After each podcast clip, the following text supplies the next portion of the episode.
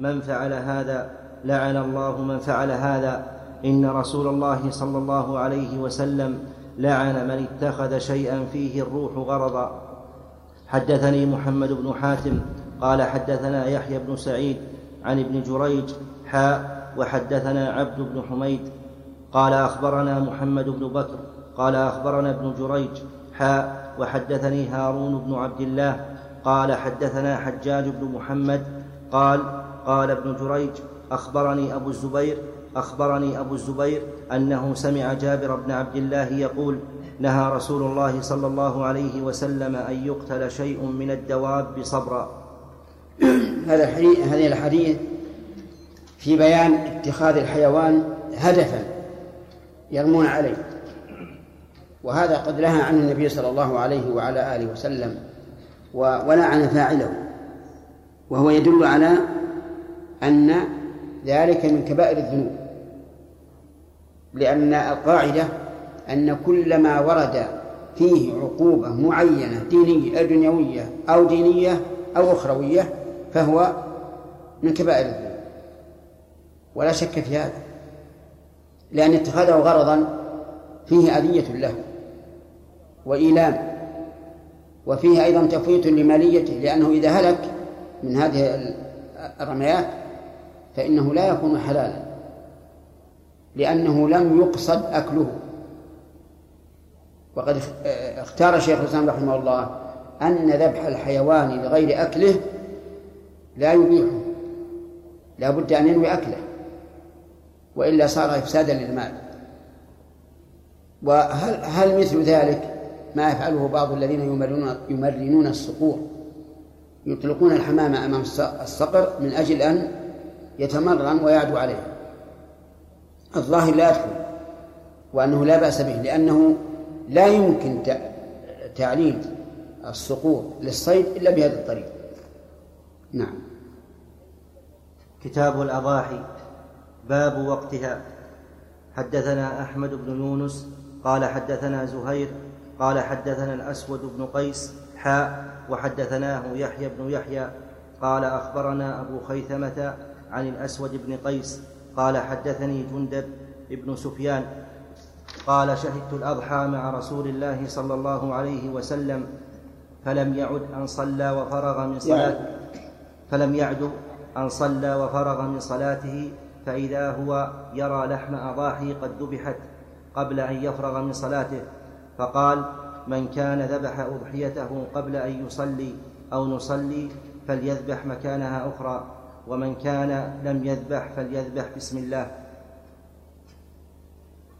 الأضاحي جمع أضحية وهو ما يذبح يوم عيد النحر وأيام التشريق وأيام التشريق تقربا إلى الله عز وجل. وسمي أضحية لأنه يفعل في الضحى وهي سنة مؤكدة يكره للقادر عليها أن يدعها وذهب شيخ الإسلام ابن تيمية رحمه الله إلى أنها واجبة وأن من كان قادرا ولم يفعل فهو آثم. ثم الأضحية ليست أن يضحي الإنسان للميت لأن هذه أعني الأضحية على الميت. اختلف فيها العلماء هل تصح وتجزئ أو لا؟ بعد اتفاقهم على أن الصدقة عن الميت تجزئ لكن الأضحية عبادة مستقلة لا يقصد بها الأكل ولا الصدقة كما قال عز وجل لن ينال الله لحومها ولا دماؤها ولكن يناله التقوى منكم فأنكر كثير من العلماء الأضحية عن الميت. وقال إن هذا لم يرد عن النبي صلى الله عليه وعلى آله وسلم والذبح نفسه عبادة يحتاج إلى دليل. والنبي صلى الله عليه وسلم مات له أقارب ومات له زوجات. ولم يضحي لأحد منهم. مات عمه رضي الله عنه استشهد في أحد وهو من أعز الناس عليه وماتت زوجته خديجة وهي أحب النساء إليه ما عدا عائشة. وزينب بنت خزيمة أيضا من زوجاته ماتت قبله. ولم يضحي عن أحد منهم. وما انتشر بين الناس ولا سيما في نجد من أن الأضاحي للأموات. حتى كنا ونحن صغار ما نعرف الأضحية للحي بل إذا قال فلان ضحى عن أبيه قال الله يرحمه. متى توفي؟ ليش؟ نعم. لأنه ما ما يضحى إلا عن ميت. لكن الحمد لله الآن بعد أن استنار الناس بالعلم تبين لهم خطأ هذا المنهج. وأن الأصل في الأضحية هي عن الحي. يوحي الرجل عنه وعن أهل بيته ويأكلون ويذكرون الله عز وجل.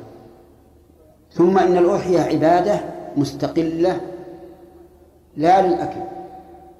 وقد فرق النبي صلى الله عليه وسلم بين الأضحية وبين الأكل. في قصة أبي بردة بن نيار لما قال إني ذبحت قبل أن أصلي قال شاتك شاة لحم. وقال من ذبح قبل الصلاة فشاته شاة لحم.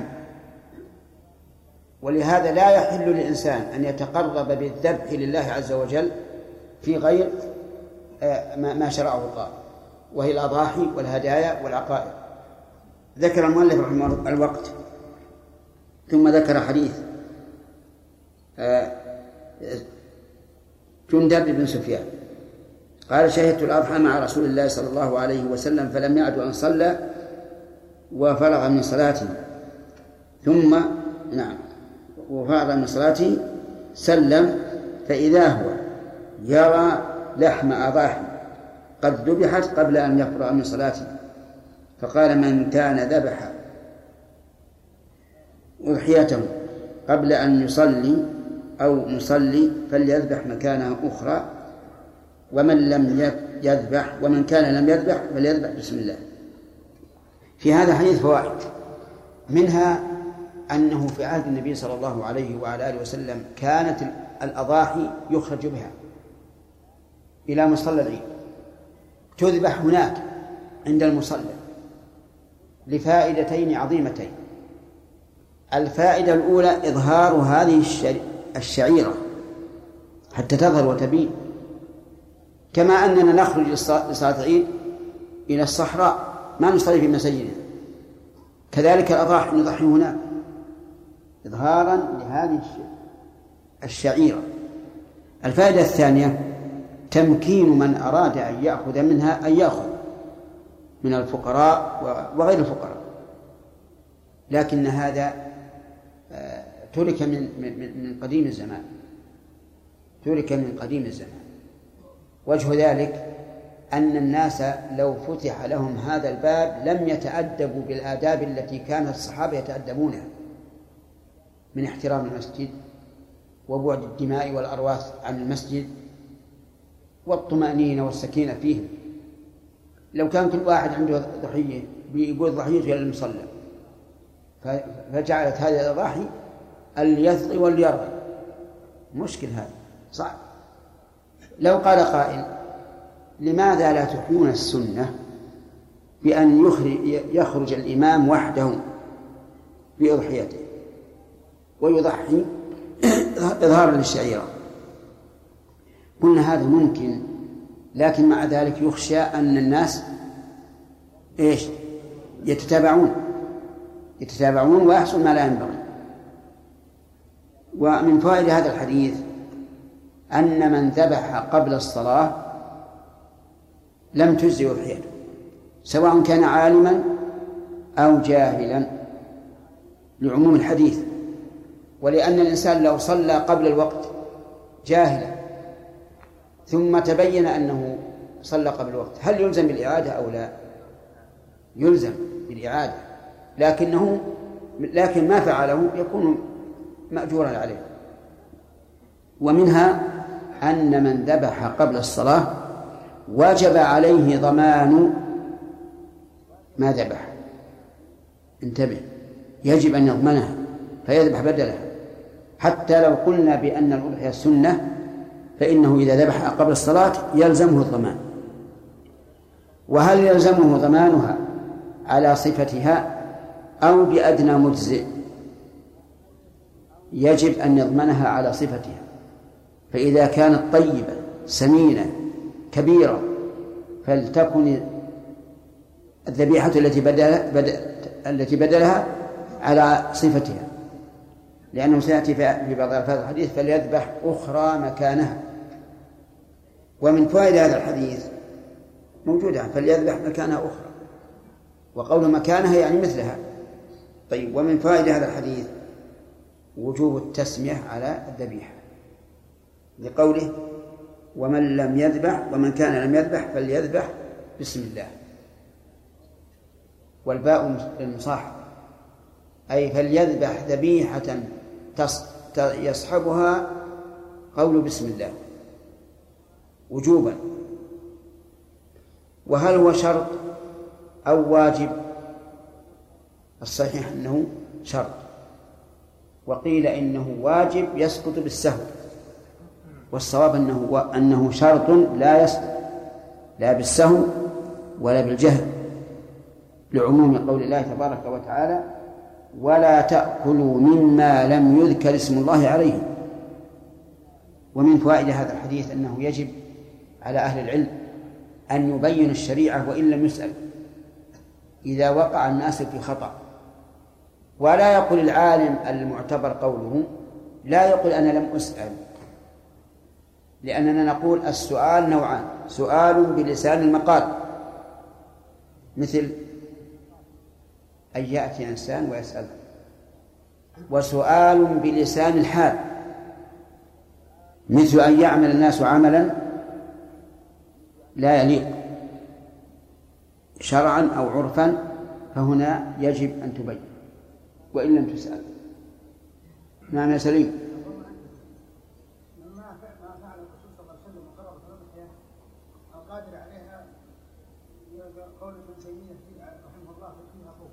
نعم. نعم.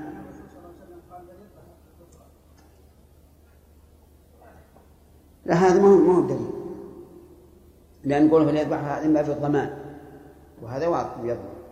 لكن في أدلة أخرى تدل على الوجوب.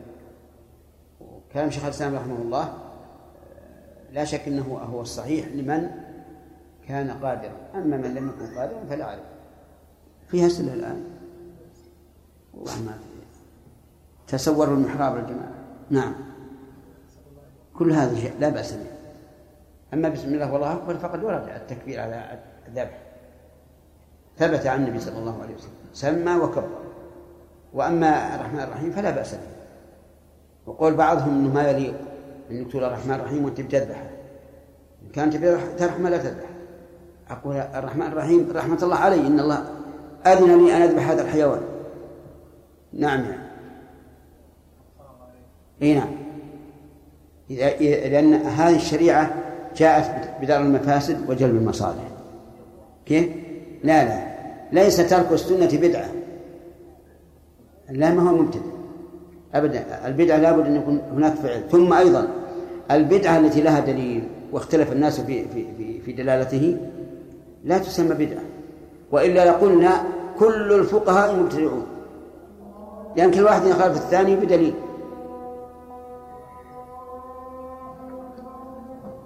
الله أكبر.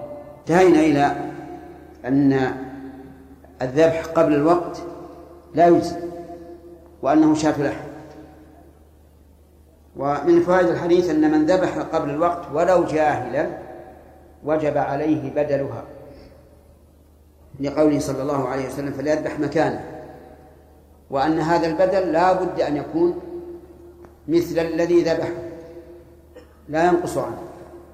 لأن هذا لأنها أضحية ضمان. ويجب أن يكون المضمون به كالمضمون كالمضمون. ومن فوائد هذا الحديث وجوب التسمية. ها؟ كيف؟ أخذتها طيب. يعني خلاص ننتهي منه. نعم؟ خمس؟ ذكرنا فيها التسمية. وأن وأن القول الراجح أنها شرط. لا تصح لا لا يجوز أكل الذبيحة بدونها. وما دمنا أخذنا شرطا من الشروط وهو أن أن تكون الأضحية في الوقت. فلا بد أن نكمل. نقول اشترطوا لقبول الأضحية شروط. الشرط الأول أن تكون من بهيمة الأنعام وهي الإبل والبقر والغنم. فمن ضحى بغيرها ولو أطيب منها لحما ولو أغلى منها قيمة فإنها لا تجزي لأنها مخالفة للشريعة في جنس العبادة. والعبادة لا بد أن تكون مطابقة للشريعة في أمور ستة كررنا ذكرها كثيرا. أليس كذلك عبد الله؟ نعم. ما حضر طيب. كل عبادة لا, لا يمكن أن أن تكون على الشريعة إلا إذا وافقت الشريعة في أمور ستة. السبب والجنس والقدر والهيئة والزمان والمكان. إذا اختل شرط منها لم تكن عبادة. السبب الثاني الجنس الثالث القدر الرابع الهيئة الخامس الزمان السادس المكان. طيب. هنا إذا ضحى بغير بهيمة الأنعام فقد اختل شرط من الشروط المذكورة وهي الجنس. فلا تقبل حتى لو كانت أغلى وأطيب لحما وأكثر. آه، الشرط الثاني أن تبلغ السن المحدد شرعا. أن تبلغ السن المحددة شرعا فإن قصرت عنه لم تقبل. السن في الظأن ستة أشهر. في الماعز سنة في البقر سنتان في الإبل خمس. دليل هذا قول النبي صلى الله عليه وعلى آله وسلم لا تذبحوا إلا مسنة أي ثنية. إلا أن تعسر عليكم فتذبحوا جذعة من الضأن. تذبحوا جذعة قيدها من الضأن. الشرط الثالث أن تكون سليمة من العيوب المانعة من الإجزاء. فإن تعيبت بواحد منها لم تقبل. وصارت شاة لحم وهي العوراء البين عورها والمريضة البين مرضها والعرجاء البين ضلعها والعجفاء أي الهزيلة التي لا مخ فيها. كم هي؟ أربع. لقول النبي صلى الله عليه وعلى آله وسلم أربع لا تجوز في الأضاحي. العوراء البين عورها والمريضة البين مرضها والعرجاء البين ضلعها والعجفاء التي لا تنقي أي ليس فيها مخ. فهمتم الشروط الآن؟ العيوب أربعة. ما كان مثلها أو أولى منها فهو مانع من الإجزاء بالقياس لأن الشريعة الإسلامية لا تفرق بين متماثلين ولا تجمع بين متفرقين. وقد قال الله تعالى لقد أرسلنا رسلنا بالبينات وأنزلنا معهم الكتاب والميزان ليقوم الناس بالقسط. الميزان ما توزن به الأشياء وهو القياس. طيب العمية تجزي أو لا؟ العمية. ما تجزي؟ ليش؟ لأن هذا عيب أشد من العوام. وقال بعض العلماء إنها تجزي. إنها تجزي. وعلل وعلل بعلة عليلة بمرض لا يجبر قال إن العورة يطلقها الرعاة ترعى بنفسها ولا ولا تستكمل الأكل لأنها لا تنظر إلا من جانب واحد. وأما العمياء فإن الرعاة لا يطلقونها بل يأتون إليها بالعلف فلا ينقصها العمى شيئا. لكن هذه علة عليلة. لو حدث صبي بهذا لأنكره. ثم نقول من قال لكم إن العلة في العوراء أنها لا تنظر إلا من جانب واحد؟ من قال هذا؟ إن النبي صلى الله عليه وعلى آله وسلم قال العورة البين عور فلو كانت عورة لا تبصر بعينها ولكن ولكن العين قائمة كأنها ليس فيها شيء. فهنا بصرها ناقص من جانب واحد. ولكن تجزي أو لا تجزي تجزي إذا بطل تعليله فبطل قياسه. طيب العرجة البين ضلعها العرجة البين ضلعها لأنها لأن العرج عيب ولأنها لا تستطيع أن تمشي مع صاحباتها فإن كانت مقطوعة إحدى القوائم وليد ماذا تقول؟ ما تعرف الجواب ولا ما تعرف السؤال؟ ها؟ إيش؟ لو كانت مقطوعة إحدى القوائم تعرف القوائم؟ اليد اليدين والرجلين يجزي ولا ما يجزي؟ لماذا؟ نعم ولأنها فقدت عضوا مقصودا. فقدت عضوا مقصودا. طيب الزمنة. الزمنة يلا ما تجزي أو لا تجزي الزمنة. لا تعرفها؟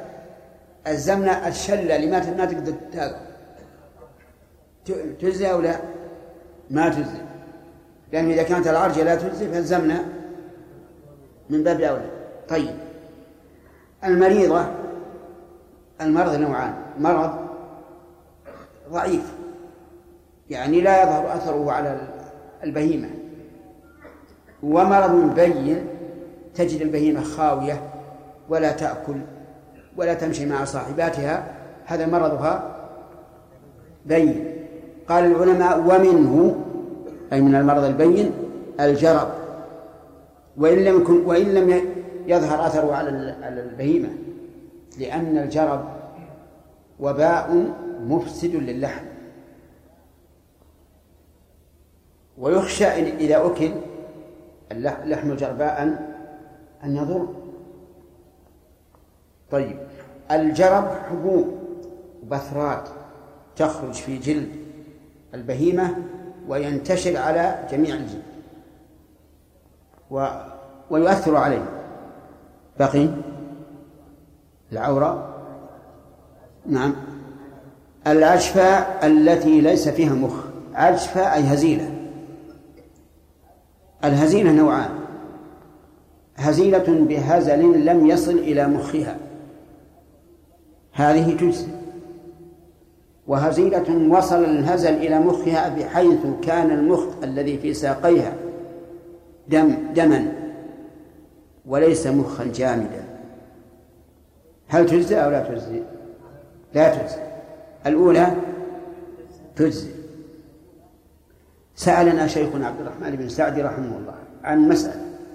قال إنه أحيانا تكون المواشي هزيلة جدا ما فيها مخ. ثم يأتي الربيع بكثرة. فتأكل المواشي من هذا الربيع. وتسمن. تسمن. سمنا بينا ولكن لم يتعبى السمن في في في القوائم فيكون فيها مخ هل تجزي أو لا تجزي؟ فاهمين السؤال ولا لا؟ فاهمين السؤال؟ هل تجزي أو لا؟ نقول تجزي حتى لفظ الحديث يدل على هذا الهزيلة التي لا مخ فيها هذه لا مخ فيها لكنها ليست هزيلة سمينة. فتجزي. طيب. هذه أربع لا تجوز في الأضاحي. هناك عيوب أخرى الأولى أن تتب... أن تخلو منها البهيمة ولكنه لا يضر في الإجزاء. لو كان لو كانت أذنها مقطوعة تجزئ أو لا؟ تجزئ قرنها مقطوع ذيلها مقطوع. نعم. ذيل نعم. ما هو التفصيل؟ إذا كان بعض البهائم يقطع ونصها حتى تسمى. هذا الذي قلت إنما هو في الظأن. في الاصل يا سليم في الظأن. لكن المعز والبقر والإبل ليس لها إلا ذيل مكون من من أعصاب و وعظام. ولحم قليل. هذه تجزي لأن هذا لا يؤثر عليها ولا ينقص من لحمها وإن كان يؤثر في قيمتها لكن لا يؤثر من الناحية الشرعية. أما مقطوعة الألية فالألية معلوم أنها فيها شحم مقصود. فإذا قطعت الألية لم تجزئ. وظاهر كلام الفقهاء رحمهم الله حتى لو قطعت من أجل التسمين فإنها لا تجزئ طيب. إذا قال قائل الناس اليوم عندنا هنا في السعودية لا يعبؤون بالألية بل يلقونها بر لا يأكلونها. فهل عدم الاهتمام بها والاعتناء بها في هذا الوقت يستلزم رفع القول بعدم الإجزاء؟ الجواب لا. لا يستلزم. حتى لو كان الناس لا يريدونها فهي لا, تجزي وقد قيل إن شحم الألية لا يضر. حتى لو كان الإنسان مثلا يخاف من السمنة ما ما ما يأثر عليه. ورأينا من يأخذ من لحم الألية قطعا كقطع القرع. تعرفون القرع؟ معروف؟ معروف يا أحيى قرع يكون في في الإدام. نعم. وليد يعرفه؟ لا تعرفه. لا حول إذا لابد من إحضار قرعة. نعم. ها؟ أي ها؟ معلوم الآن؟ الحمد لله. وما أرسلنا من رسول إلا بلسان قوم ليبين لهم. طيب. على كل حال آه، رأيت من يأخذ من الألية قطع كالقرع ويأكله. يخلطه في اللقمة ويأكل. ولم يتضرر وسمعت من بعض الأطباء أن هذا ليس فيه ال ال شو اسمه؟ ها؟ كو؟ هذا عبر عنه. يقول ما فيها فلا يؤثر على الدم. إذا نقول آه، المواشي المواشي إبل وبقر ومعز. هذه لا يضر قطع إيش؟ قطع نعم ذنبها. لا يضر. ضأن يضر. فيه ضأن صار يرد على بلادنا من استراليا. ليس له ذنب. هل نقول إنه مجزئ ولا لا؟ نعم. رأينا هو لا يأتي من هناك إلا مقطوع الذنب. لكن فيه ما ما ما ولد عندنا ووجدت له آه، ذيلا أقرب ما يكون لذيل البعير. يعني مو أليا وعلى هذا فيكون مجزئا أو غير مجزي مجزئا. طيب. الشروط كم اللي ذكرنا الآن؟ ثلاثة. الرابع أن يكون في الوقت المحدد. المحدد للأضحية. وهو يوم العيد فقط عند بعض العلماء. أو العيد ويومان بعده عند آخرين. أو العيد وثلاثة أيام بعده عند آخرين. أو كل شهر الأضحية شهر الحجة. عند آخرين. وأقرب الأقوال إلى الصواب أنه يوم العيد وثلاثة أيام بعده. ولا بد أن يكون بعد صلاة العيد. ما هو من فجر يوم العيد ولا من طلوع شمس يوم العيد بل من صلاة يوم العيد إلى أن تغرب الشمس في اليوم الثالث من أيام التشريق. فهذا الوقت وقت لذبح الأضاحي. ليلا ونهارا وفي كل وقت.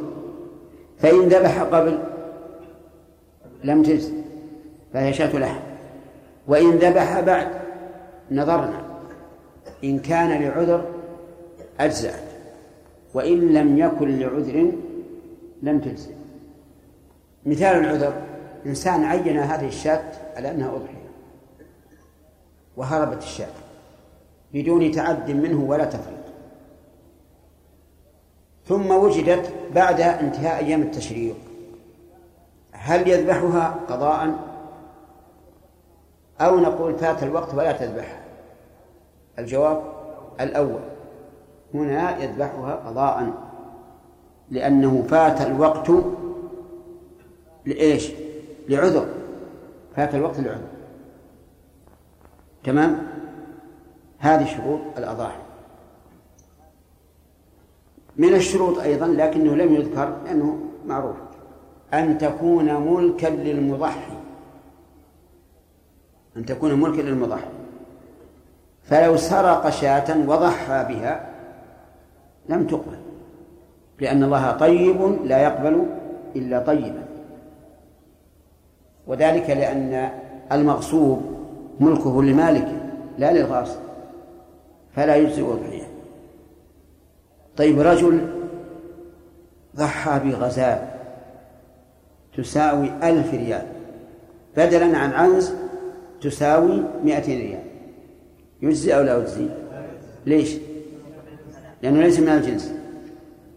ليس من الجنس. طيب رجل آخر ضحى بعوراء بين بينة العور لكنها سمينة تساوي في السوق ضعف ثمن السليمة.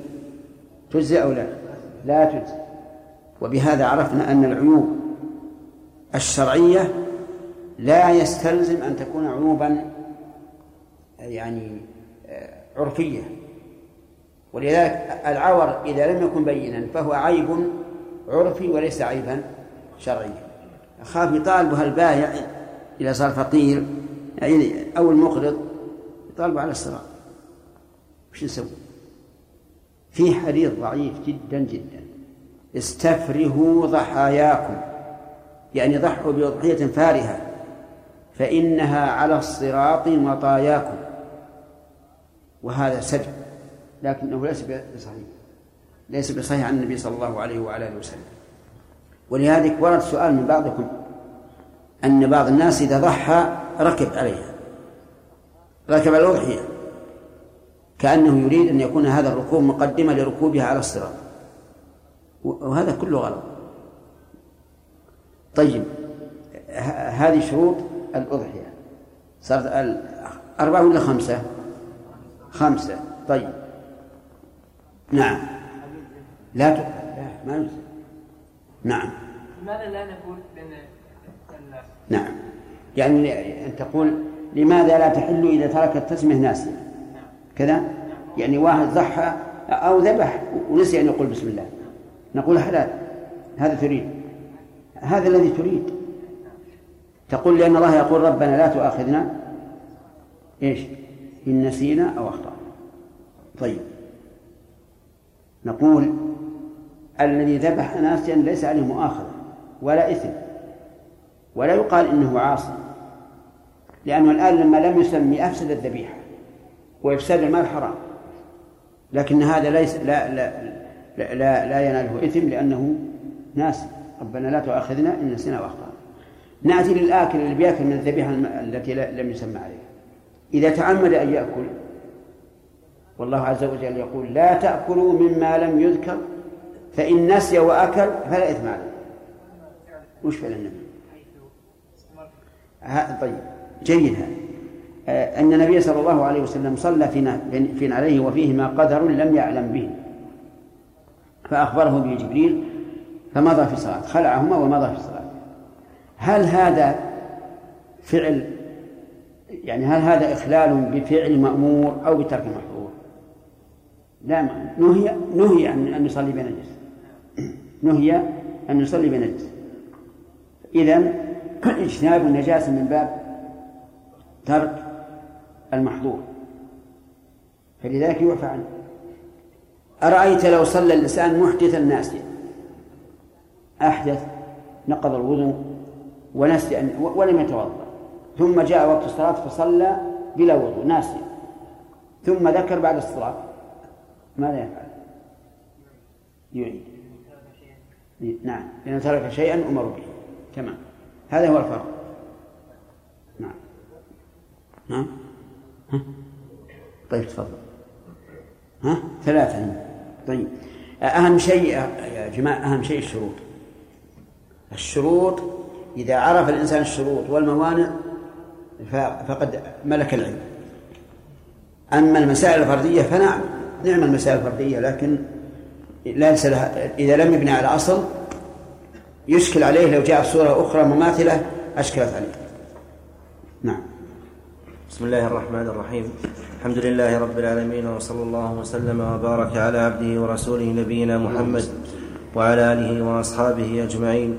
قال الإمام مسلم رحمه الله تعالى في كتاب الأضاحي وحدثنا أبو بكر بن أبي شيبة قال حدثنا أبو الأحوص سلام بن سليم عن الأسود بن قيس عن جندب عن جندب بن أبي سفيان قال شهدت الأضحى مع رسول الله صلى الله عليه وسلم فلما قضى صلاته بالناس نظر إلى غنم قد ذبحت فقال من ذبح قبل الصلاة فليذبح شاة مكانها ومن لم يكن ذبح فليذبح على اسم الله. وحدثناه قتيبة بن سعيد قال حدثنا أبو عوانة حاء وحدثنا إسحاق بن إبراهيم وابن أبي عمر عن ابن عيينة كلاهما عن الأسود بن قيس بهذا الإسناد وقال على اسم الله كحديث أبي الأحوص. حدثنا عبيد الله بن معاذ قال حدثني قال حدثنا أبي قال حدثنا شعبة عن الأسود أنه سمع جندبا البجلي قال شهدت رسول الله صلى الله عليه وسلم صلى يوم أضحى ثم خطب فقال من كان ذبح قبل أن يصلي فليعد مكانها ومن لم يكن ذبح فليذبح. بسم الله. حدثنا محمد بن المثنى وابن بشار قال حدثنا محمد بن جعفر قال حدثنا شعبة بهذا الإسناد مثله. وحدثنا يحيى بن يحيى قال أخبرنا خالد بن عبد الله عن مطرف عن عامر عن البراء قال ضحى خالي أبو بردة قبل الصلاة فقال رسول الله صلى الله عليه وسلم تلك شاة لحم. فقال يا رسول الله إن عندي جذعة من المعز. فقال ضح بها ولا تصلح لغيرك. ثم قال من ضحى قبل الصلاة فإنما ذبح لنفسه ومن ذبح بعد الصلاة فقد تم نسكه فقد تم نسكه وأصاب سنة المسلمين. هذا الحديث فيه دليل على أن الجدع من الماء لا تجزي لأن النبي صلى الله عليه وسلم قال ضحي بها ولا تصح لأحد بعده. وقد ذكرنا أن من شروط قبول الأضحية أن تبلغ السن الواجب المحدد شرعا. وهو ستة أشهر للضأن. سنة للمعز سنتان للبقر خمس سنوات للإبل. ولكن قوله ولا تصلح لأحد ولا تصلح لغيرك أي لشخص مغاير. وهل المراد بالمغايرة هنا مغايرة النفس أي الذات؟ أو المغاير في الحال أي مغاير لحال الجمهور على الأول يعني لا يصلح أن يضحي أحد بعد أبي بردة بجذع من المعز هذا الذي عليه أكثر العلماء. وهذا فيه إشكال. الإشكال أن الشريعة الإسلامية أحكامها معلقة بالمعاني والأوصاف لا بالأشخاص. اسمع يا أخي الأحكام معلقة بإيش؟ بالمعاني لا بالأشخاص. حتى النبي صلى الله عليه وسلم خصائصه التي خص الله بها لا لشخص ولكن لوصف وهو النبوة والرسالة في الخلق ربما يعامل الإنسان الخلق معاملة شخصية فيعطي زيدا ويحرم عمرا مع اتفاقهما في المعنى. لكن الشرع لا. لا يمكن أن يخص أحدا بعينه لشخص بل لوصفه وعلى هذا فنقول معنى قول لغيرك أي لمغاير لك بالوصف. بناء على هذا لو حصل للإنسان حال كحال أبي بردة فهل نقول اذبح جذعا من المعز نعم على هذا على هذا القول نقول اذبح. وهذا اختيار شيخ الإسلام ابن تيمية رحمه الله. وهو الحق. لأن الأحكام الشرعية منوطة بالمعاني والأحوال دون الأشخاص. وعلى هذا فنقول إذا جرى الإنسان مجتهد أن ذبح أضحيته قبل الصلاة من أجل أن يطعم قبل أن يصلي ثم بين له أن شاته شاة لحم وعنده عنده جذع من المعز فله أن يضحي به. لا سيما إذا كانت غالية لأن أبا بردة قال يا رسول الله إن عندي عناقا هي أحب إلي من شاتين. يعني غالية عنده. قال ضحي بها. وهذا القول هو القول الراجح. لكن لو لم تكن عنده لكن هل يشتريها ويضحي بها؟ الظاهر لا. لأننا إذا أردنا أن نطبق على حال أبي بردة فلا فلا بد أن تكون مطابقة لها تماما. وهنا قاعدة. إذا رأيتم شيئا خارجا عن العموم فلا بد أن يكون الملحق به مطابقا له من كل وجه.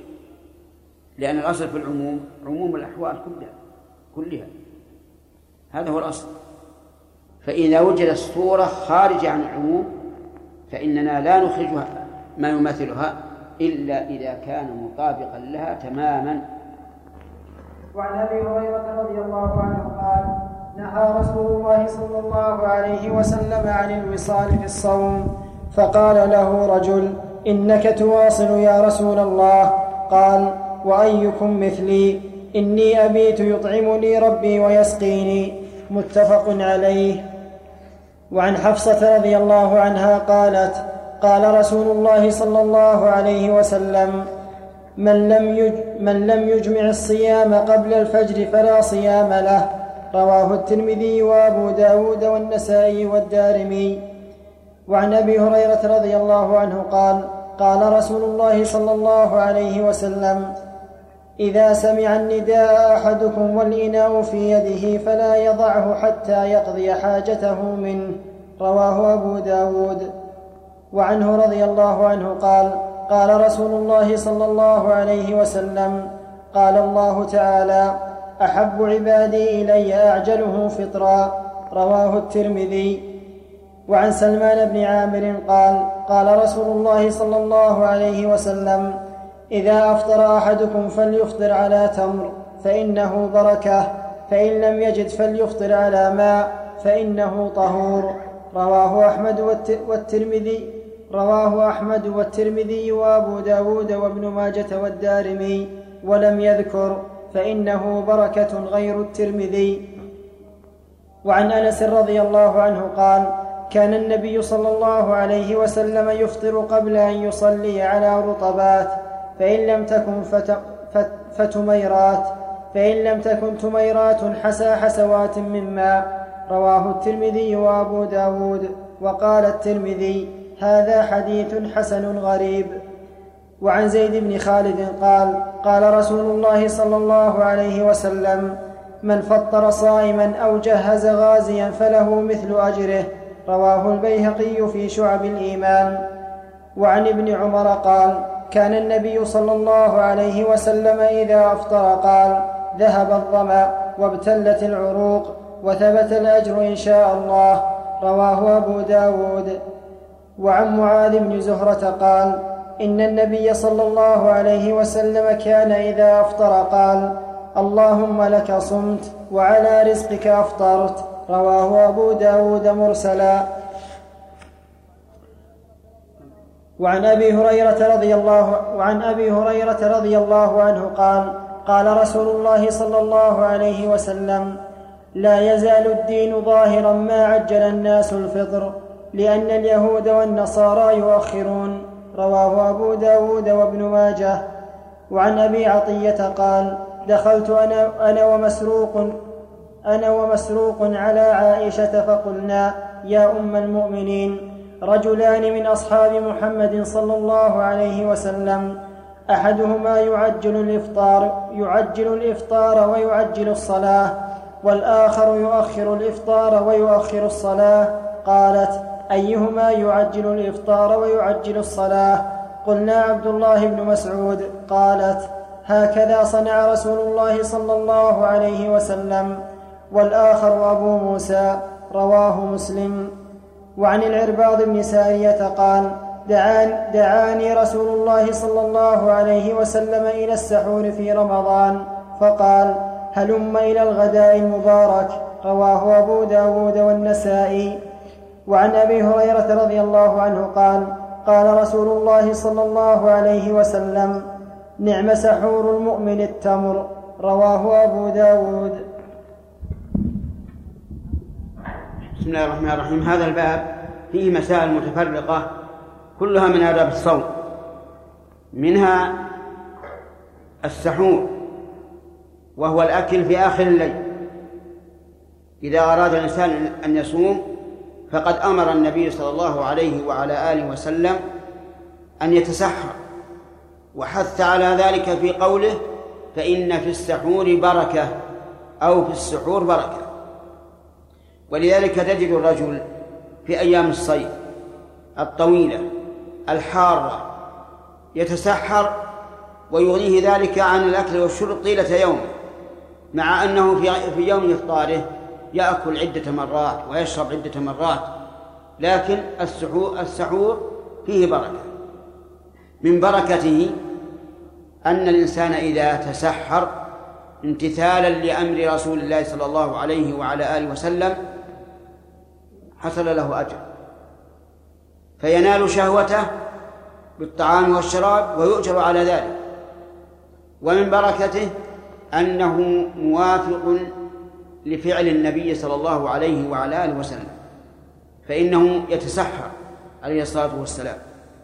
وقد قال الله تعالى لقد كان لكم في رسول الله أسوة حسنة لمن كان يرجو الله واليوم الآخر.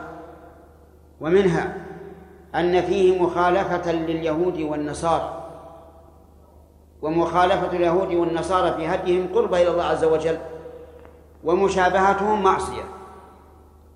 قال النبي صلى الله عليه وسلم فصل ما بيننا وبين صيام أهل الكتاب أكلة السحور. ومن بركته أنه يعين على طاعة الله فإن الإنسان يأكله ليتقوى به على الصيام. وهذه وسيلة إلى القوة على طاعة الله فيكون فيه بركة. ومن بركته أنه يعطي النفس حظها بتناول ما أحل الله عز وجل وإعطاء النفس حظها في المباح أجر وثواب. ولهذا قال النبي صلى الله عليه وسلم لعبد الله بن عمرو بن عاص رضي الله عنهما إن لنفسك عليك حقا. فإذا أكلت وشربت فقد قضيت الحق الذي علي الذي عليك لنفسك. فتكون مثابا على هذا.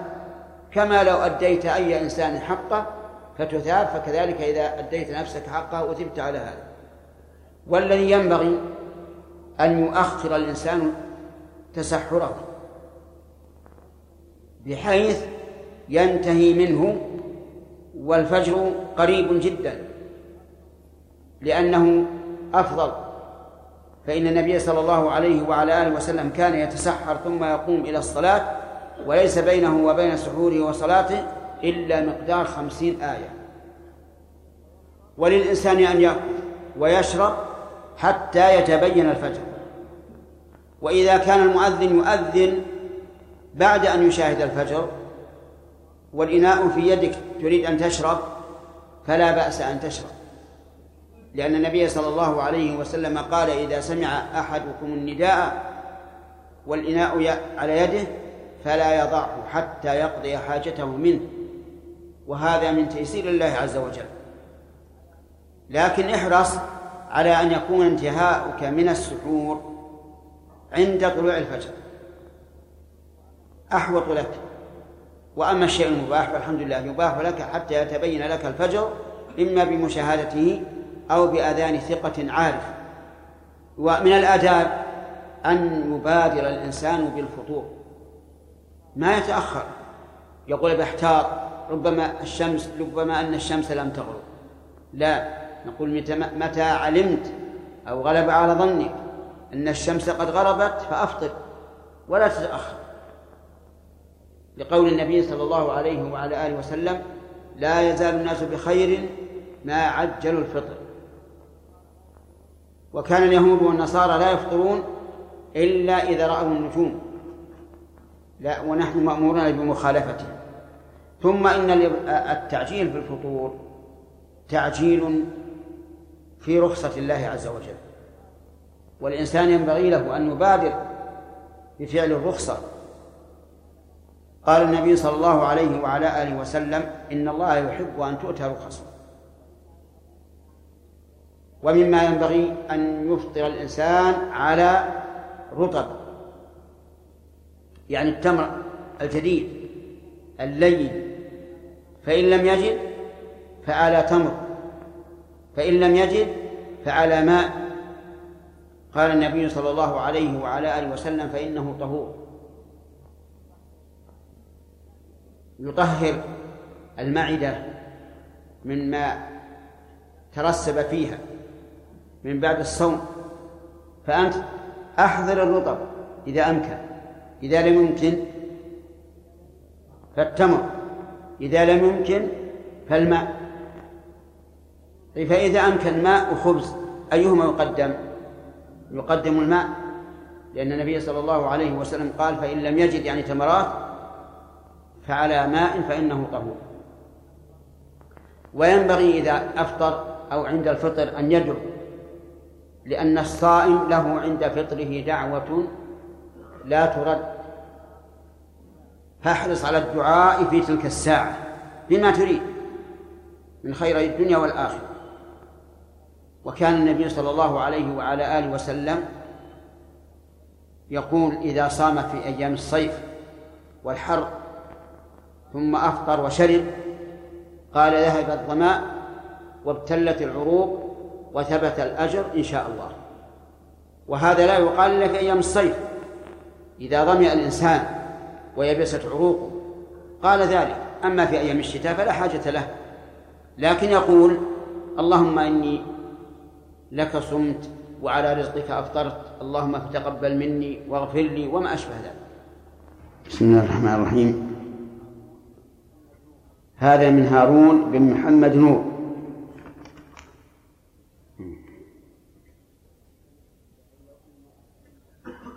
يقول لو أن أحدا نسى التسمية عند عند بداية التمربوطة ما هي مفتوحة؟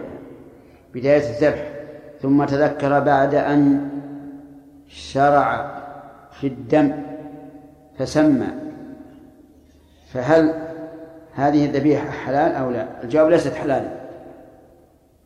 لأنه إذا قطع الأوداج خلاص ما عاد ما, ما فيها حلال. لو شك بتسمع في الأصل عدمها. إلا إذا كان رجلا كثير الشكوك. فهذا لا يلتفت إليه.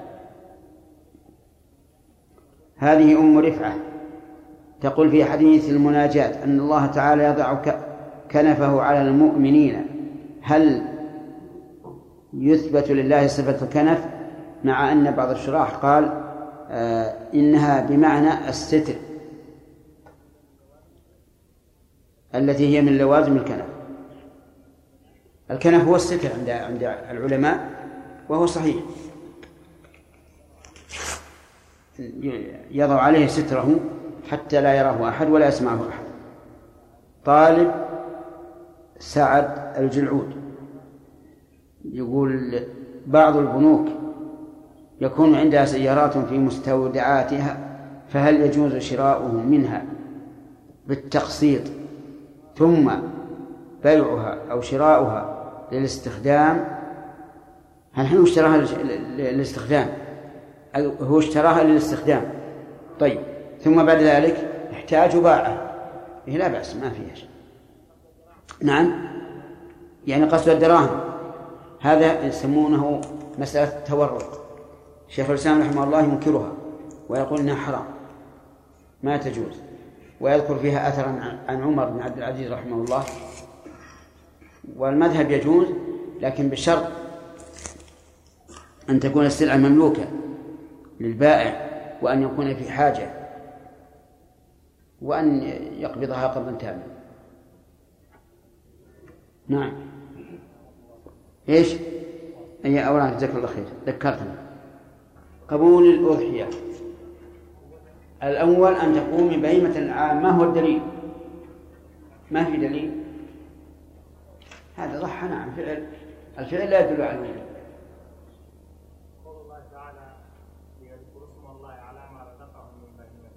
من ليذكر اسم الله ولكل يوم جعلنا منسكا ليذكر اسم الله على ما رزقهم من بهيمة الأنعام والحديث لا تذبحوا إلا مسنة إلا أن تأسر عليكم فتذبحوا جذعة من الضأن نعم. الشرط الثاني أن تبلغ السن المعتبر شرعا. فما هو؟ نعم. الضأن ستة أشهر. والمازن والمعز سنة. والبقر سنتان والإبل خمس. صح. الثالث يا سليم الشرط الثالث. ها؟ طيب أرأيتك لو ضحى بعورة. طيب كم؟ فتحنا لك الباب. نعم يحيى. المريضة. البين مرضها. تمام. هذه أربعة لا تجزي في الأضاحي. وما كان مثلها أو أولى منها فله حكم طيب الشرط الثالث. يحيى نعم وهو وهو يوم النحر من بعد صلاة العيد. نعم. وثلاثة أيام بعد. إلى متى؟ إلى نصف الثالث؟ إلى بعد العصر. يعني قبل غروب نصف ساعة. ها؟ قبل غروب نصف ساعة ربع ساعة. نعم. بسم الله الرحمن الرحيم. الحمد لله رب العالمين. صلى الله وسلم على نبينا محمد به وأصحابه أجمعين. قال الإمام مسلم رحمه الله تعالى في كتاب الأضاحي حدثنا يحيى بن يحيى قال أخبرنا هشيم عن داود عن الشعبي عن البراء عن البراء بن عازب أن خاله أبا بردة بن نيار ذبح قبل أن يذبح النبي صلى الله عليه وسلم. فقال يا رسول الله إن هذا يوم اللحم فيه مكروه. وإني عجلت نسيكتي لأطعم أهلي وجيراني وأهل بيتي. فقال رسول الله صلى الله عليه وسلم أع وأهل داري لك بيتي؟ لا من عندي. ها؟ أنا قلت داري؟ عندي داري. اي طيب. أنت قلت أهل بيت. طيب أهل داري ليست بمعنى أهل بيت. لأن أهل داري يعني أهل الحي. الدور يعني الأحياء. نعم. وإني عجلت نسيكتي لأطعم أهلي وجيراني وأهل داري فقال رسول الله صلى الله عليه وسلم أعد نسكا فقال يا رسول الله إن عندي عناق لبن هي خير من شاتي لحم. فقال هي خير من نسيكتيك ولا تجزي جذعة عن أحد بعدك. حدثنا محمد بن مثنى قال حدثنا كلمة بعدك زمنا أو بعدك حالا. نعم الصحيح حالا. وأكثر العلماء على أنها بعدك زمنا. نعم. حدثنا محمد بن المثنى قال حدثنا ابن أبي عدي عن داود عن الشعبي عن البراء بن عازب قال خطبنا رسول الله صلى الله عليه وسلم يوم النحر فقال لا يذبحن أحد حتى يصلي. قال فقال خالي يا رسول الله إن هذا يوم اللحم فيه مكروه ثم ذكر بمعنى حديث هشيم. وحدثنا أبو بكر بن أبي شيبة قال حدثنا عبد الله بن نمير حاء وحدثنا ابن نمير قال حدثنا أبي قال حدثنا زكريا عن فراس عن عامر عن البراء قال قال رسول الله صلى الله عليه وسلم من صلى صلاتنا ووجه قبلتنا ونسك نسكنا فلا يذبح حتى يصلي. فقال خالي يا رسول الله قد نسكت عن ابن لي. فقال ذاك شيء عجل فقال ذاك شيء عجلته لأهلك. فقال إني فقال إن عندي شاة خير من شاتين. قال ضح بها فإنها خير نسيكة. وحدثنا محمد بن المثنى وابن بشار واللفظ لابن المثنى. كلام عليه هذا الحديث. قوله فقال خالد أصلا أول ما, ما في إشكال هذا اللي في إشكال. نعم؟ نعم.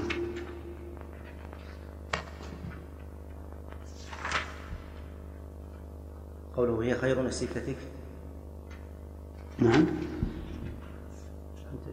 شيخ قول خالي يا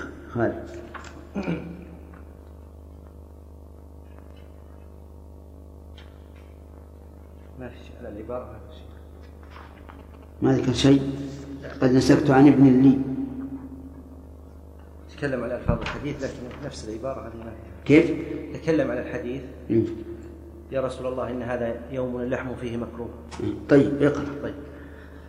قوله يا رسول الله إن هذا يوم اللحم فيه مكروه. قال القاضي كذا رويناه في مسلم مكروه بالكاف والهاء من طريق السنجري والفارسي وكذا ذكره الترمذي. قال ورويناه في مسلم من طريق العذري مقروم بالقاف والميم. قال وصوب بعضهم هذه الرواية وقال معناه يشتهى فيه اللحم. يقال قرمت اللحم وقرمته إذا اشتهيته. قال وهي بمعنى قوله في غير مسلم عرفت أنه يوم, يوم أكل أكل وشرب فتعجلت وأكلت وأطعمت أهلي وجيراني. وك وكما جاء في الرواية الأخرى إن هذا يوم يشتهى فيه اللحم وكذا رواه البخاري قال القاضي وأما رواية مكروه فقال بعض شيوخ شيوخنا صوابه اللحم فيه مكروه بفتح الحاء أي ترك الذبح إيش؟ اللحم فيه إيش؟ فقال بعض الشيوخ وأما رواية مكروه فقال بعض شيوخنا صوابه اللحم فيه مكروه مكروه؟ نعم بايش؟ بفتح الحاء الحاء اللحم إيه. اللحم إيه نعم. نعم. صوابه اللحم فيه مكروه بفتح الحاء أي ترك الذبح والتضحية وبقاء أهله فيه بلا لحم حتى يشتهوه مكروه واللحم بفتح الحاء اشتهاء اللحم قال القاضي وقال لي وقال لي الأستاذ أبو عبد الله بن سليمان معناه ذبح ذبح ما لا يجزئ في الأضحية مما هو لحم مكروه بمخالفة السنة هذا آخر ما ذكره القاضي.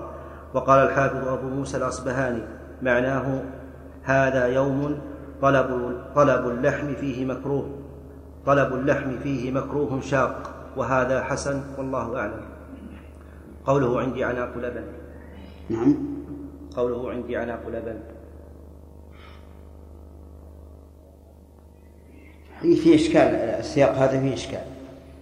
الإشكال الأول قوله عن ابن لي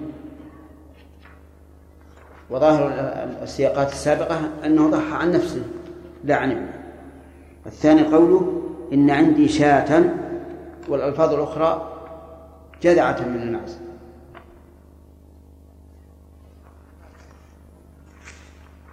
يراجع الحديث. هو موجود سمير؟ ها؟ ها؟ موجود؟ طيب. راجع الحديث وش تأتينا بالنتيجة إن شاء الله. عندك شرح ثاني؟ ها. نعم يا سليم إي صحيح. وهو كذلك شرعا. لكن كلمة شاة معنى أنها كبيرة. هذا وجه الإشكال. والروايات الأخرى كلها تدل على أنها صغيرة. نعم؟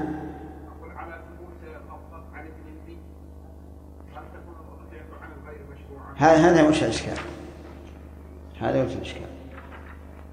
مع أن فيه احتمال نسكت عن ابن عن ابن لي يعني أن الابن هو الذي أتى بها فنسكتها عنه.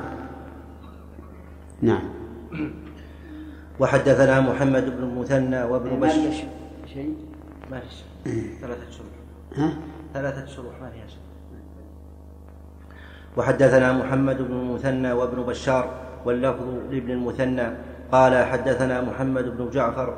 قال حدثنا شعبة عن زبيد الإيامي عن الشعبي عن البراء بن عازب قال قال رسول الله صلى الله عليه وسلم إن أول ما نبدأ به في يومنا هذا نصلي ثم نرجع فننحر فمن فعل ذلك فقد أصاب سنتنا ومن ذبح فإنما هو لحم قدمه لأه- لأهله ليس من النسك في شيء.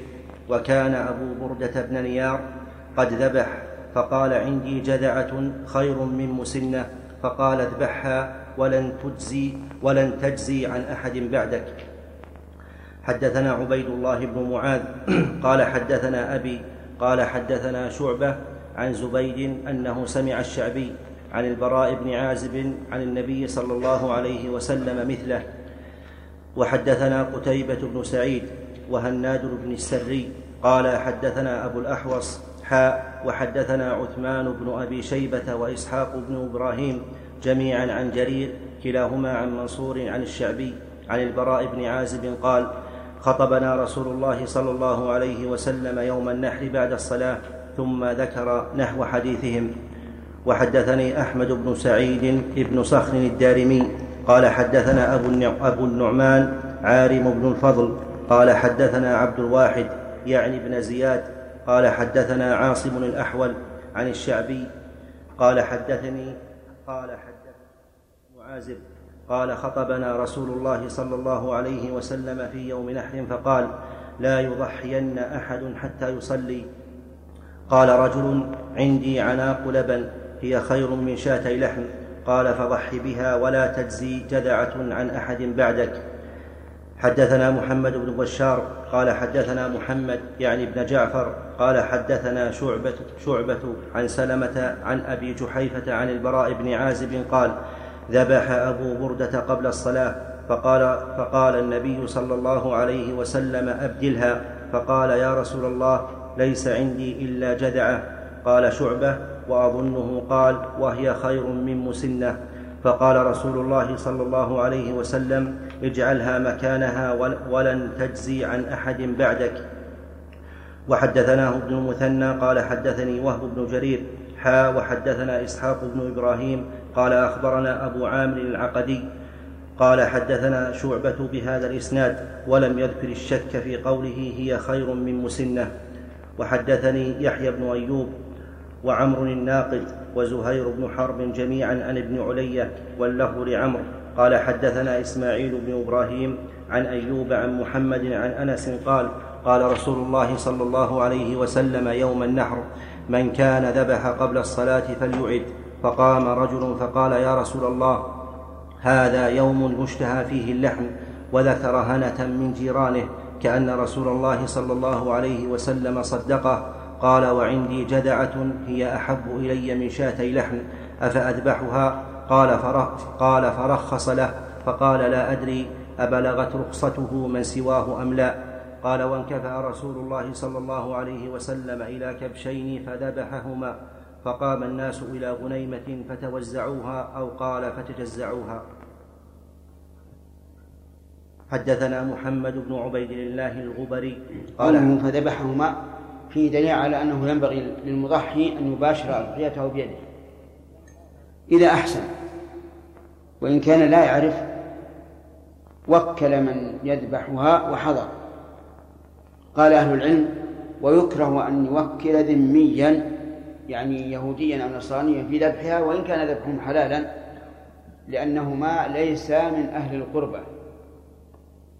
حدثنا محمد بن عبيد الغبري قال حدثنا حماد بن زيد قال حدثنا أيوب وهشام عن محمد عن أنس بن مالك أن رسول الله صلى الله عليه وسلم صلى ثم خطب فأمر من كان ذبح قبل الصلاة أن يعيد ذبحا ثم ذكر بمثل حديث ابن علي أن يعيد إيش؟ أن يعيد ذبحا. نعم. كسر ذلك.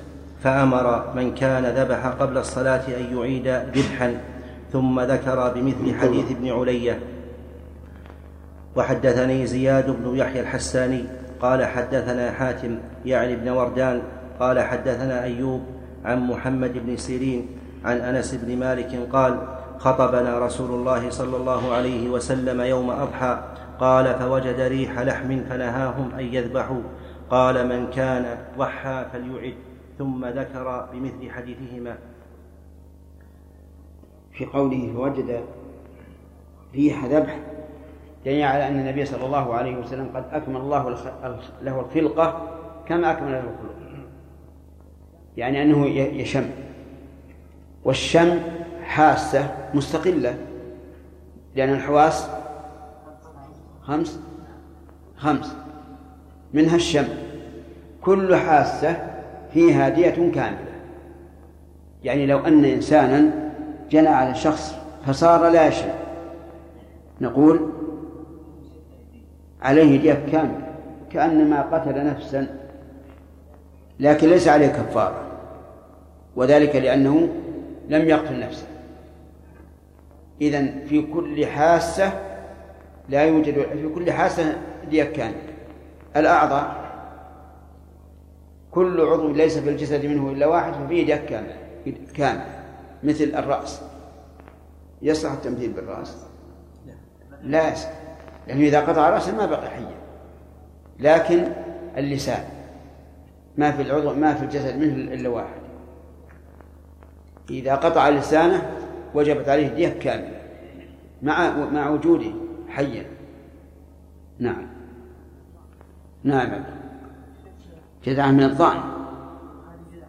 من المعز لا تذبحوا إلا مسنة. إلا أن تعسر عليكم فتذبحوا جذعة من الضأن. ها؟ هو ما عنده إلا الصخرة الصغيرة معز وهذه لا تجزي إذا كانت صغيرة وهي من المعز فهمت؟ لا إله إلا الله. الجذعة ما تم لها ستة أشهر. إن كانت من الظأن أجزأت إن كانت من غير الظأن لا تجزي تمام؟ لقوله لا تذبحوا إلا مسنة إلا أن تعسر عليكم فتذبحوا جذعة من الظأن. واضح؟ أبو بردة ما عنده جذعة من الظأن. عنده جذعة من الظأن من المعز صغيرة لا تجزي إلا له إما لخصوصيته في عينه بعينه أو بحاله. ثلاثة. باب سن الأضحية. حدثنا أحمد بن يونس قال حدثنا زهير قال حدثنا أبو الزبير عن جابر قال قال رسول الله صلى الله عليه وسلم لا تذبحوا إلا مسنة إلا أن يعسر عليكم فتذبحوا جذعة من الضأن. وحدثني محمد بن حاتم قال حدثنا قوله فتذبحوا يعني فاذبحوا. إلا أن تعصر عليكم فتذبحوا بمعنى فاذبحوا. أو المعنى إلا أن تعصر عليكم فتذبحوا جذعة من الضأن فإن ذلك ملزم لا بد من التقدير. وحدثني محمد بن حاتم قال حدثنا محمد بن, بن بكر قال أخبرنا ابن جريج قال أخبرني أبو الزبير أنه سمع جابر بن عبد الله يقول صلى بنا النبي صلى الله عليه وسلم يوم النحر بالمدينة فتقدم رجال فنحروا وظنوا أن النبي صلى الله عليه وسلم قد نحر فأمر النبي صلى الله عليه وسلم من كان نحر قبله أن يعيد بنحر آخر ولا ينحر حتى ينحر النبي صلى الله عليه وسلم. أخذ بهذا بعض أهل العلم وقالوا إنه لا تصح التضحية إلا إذا ضحى الإمام. ولكن القول الراجح أن تأخير التضحية حتى يضحي الإمام على سبيل الاستحباب لأن الأحاديث كلها تدل على جواز الذبح بعد الصلاة كلها معلقة بالصلاة. وحدثنا قتيبة بن سعيد قال حدثنا ليث حاء وحدثنا محمد بن رمح قال أخبرنا الليث عن يزيد بن أبي حبيب عن أبي الخير عن عقبة بن عامر أن رسول الله صلى الله عليه وسلم أعطاه غنما يقسمها على أصحابه ضحايا فبقي عتود فذكره لرسول الله صلى الله عليه وسلم فقال ضح به أنت. قال قتيبة على صحابته. إيش تفسير العتود قال أهل اللغة العتود من أولاد المعز خاصة وهو ما رعى وقوي. قال الجوهري وغيره هو ما بلغ سنة. وجمعه أعتده وعدان بإدغام التاء في الدال. قال البيهقي وسائر أصحابنا وغيرهم كانت هذه رخصة كانت هذه رخصة لعقبة بن عامر كما كان مثلها رخصة لأبي بردة بن نيار المذكور في حديث في حديث البراء بن عازب السابق.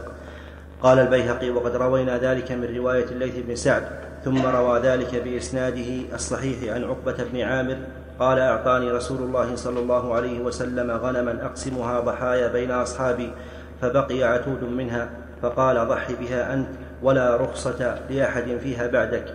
قال البيهقي وعلى هذا يحمل أيضا ما رويناه عن زيد بن خالد قال قسم رسول الله صلى الله عليه وسلم في أصحابه غنما فأعطاني عتودا عتودا جدعا فقال ضح به فقال ضح به فقلت إنه جدع من المعز. أضحي به قال نعم ضحي به فضحيت هذا كلام البيهقي. وهذا الحديث رواه أبو داود بإسناد جيد حسن وليس فيه وليس فيه وليس فيه رواية أبي داود من المعز ولكنه معلوم من قوله عتود. وهذا التأويل الذي قاله البيهقي وغيره متعين والله أعلم.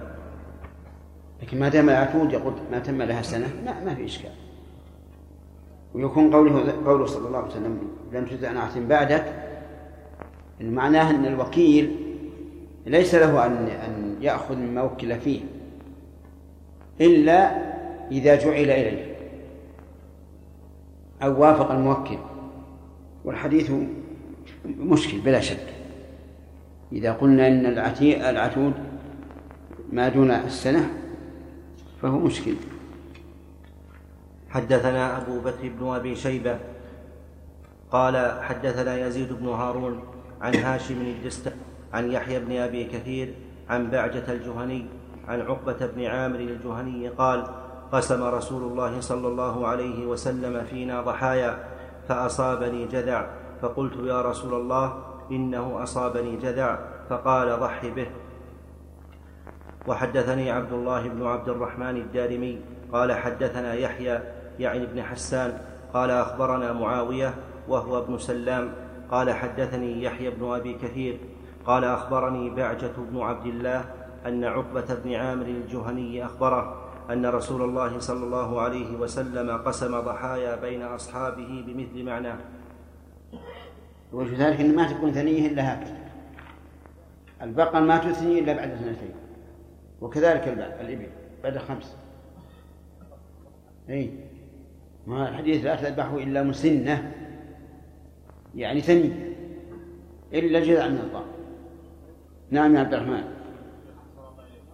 إيش؟ يعني وافقت وليمة العرس عيد الأضحى.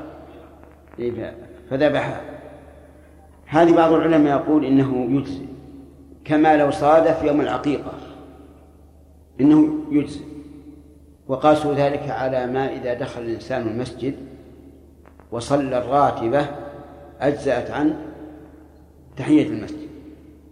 وفي نفس من هذا الشيء. أما العقيقة فلأن العقيقة شرعت فداء للابن أو للبنت فلا تتناسب مع الأخرى وأما وليمة العرس فلأن الناس الذين يحضرون سوف يعتقدون أنها للوليمة وليس للأضحية. فالأولى أن يجعل الأضحية مستقلة.